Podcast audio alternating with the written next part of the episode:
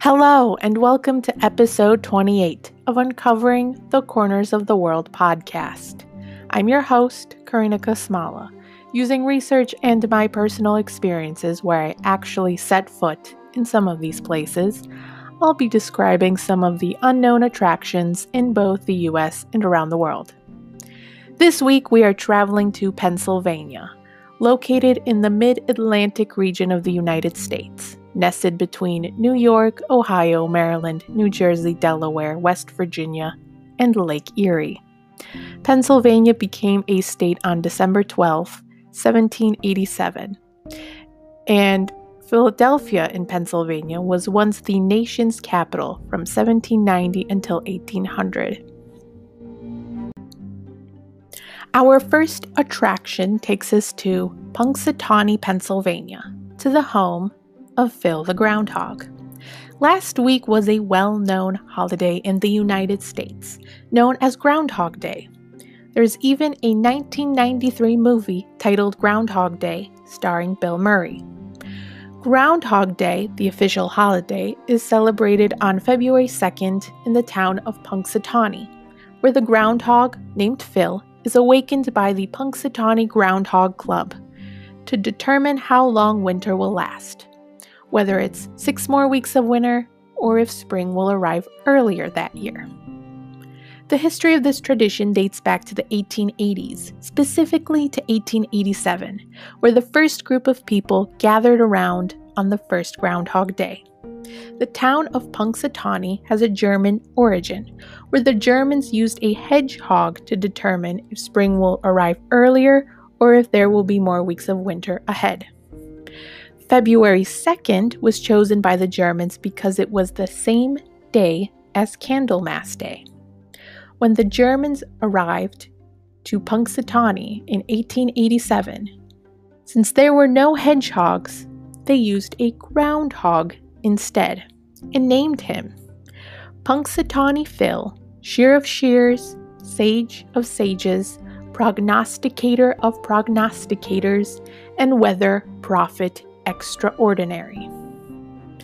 At 1548 Woodland Avenue, EXT, Punxsutawney, Pennsylvania, is the Gobbler's Knob Visitor Center, known as the weather capital of the world, where the annual ceremony takes place, and where you could also learn more about Phil the groundhog. While in Punxsutawney, there's also the Weather Discovery Center, located at 210 North Findley Street in Punxsutawney. The Weather Discovery Center describes the history of the people who contributed to weather science and climatology, while also allowing visitors to learn more about different weather storms, like tornadoes, thunderstorms, in their interactive exhibits.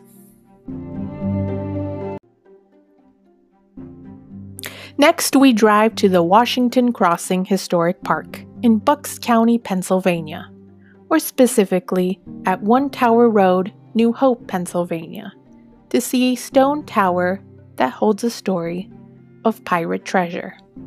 The 125 foot tall tower is Bowman's Hill Tower, and when climbing to the top of the tower, whether it's taking the elevator or the spiral staircase, on a clear, bright day, can give you a 14 mile view of the land.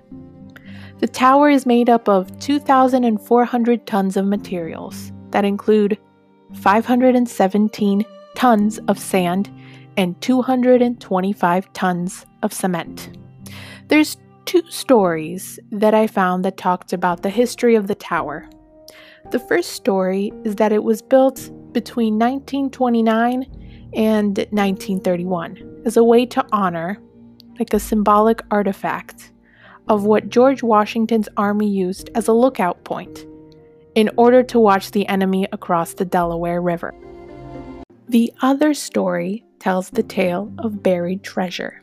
Captain William Kidd was a pirate that sailed his ship in the 16th and 17th centuries.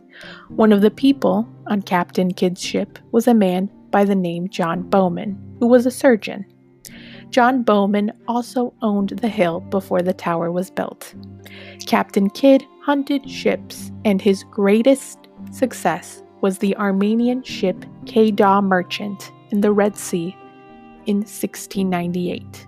When he captured the ship, he took the treasures and sailed the ship through the Caribbean and found out he was wanted for piracy. He moved the treasure to another ship and sailed for New York to then surrender himself after he buried his treasures in unknown locations. He was on trial in London, and his crew did not stand in his defense.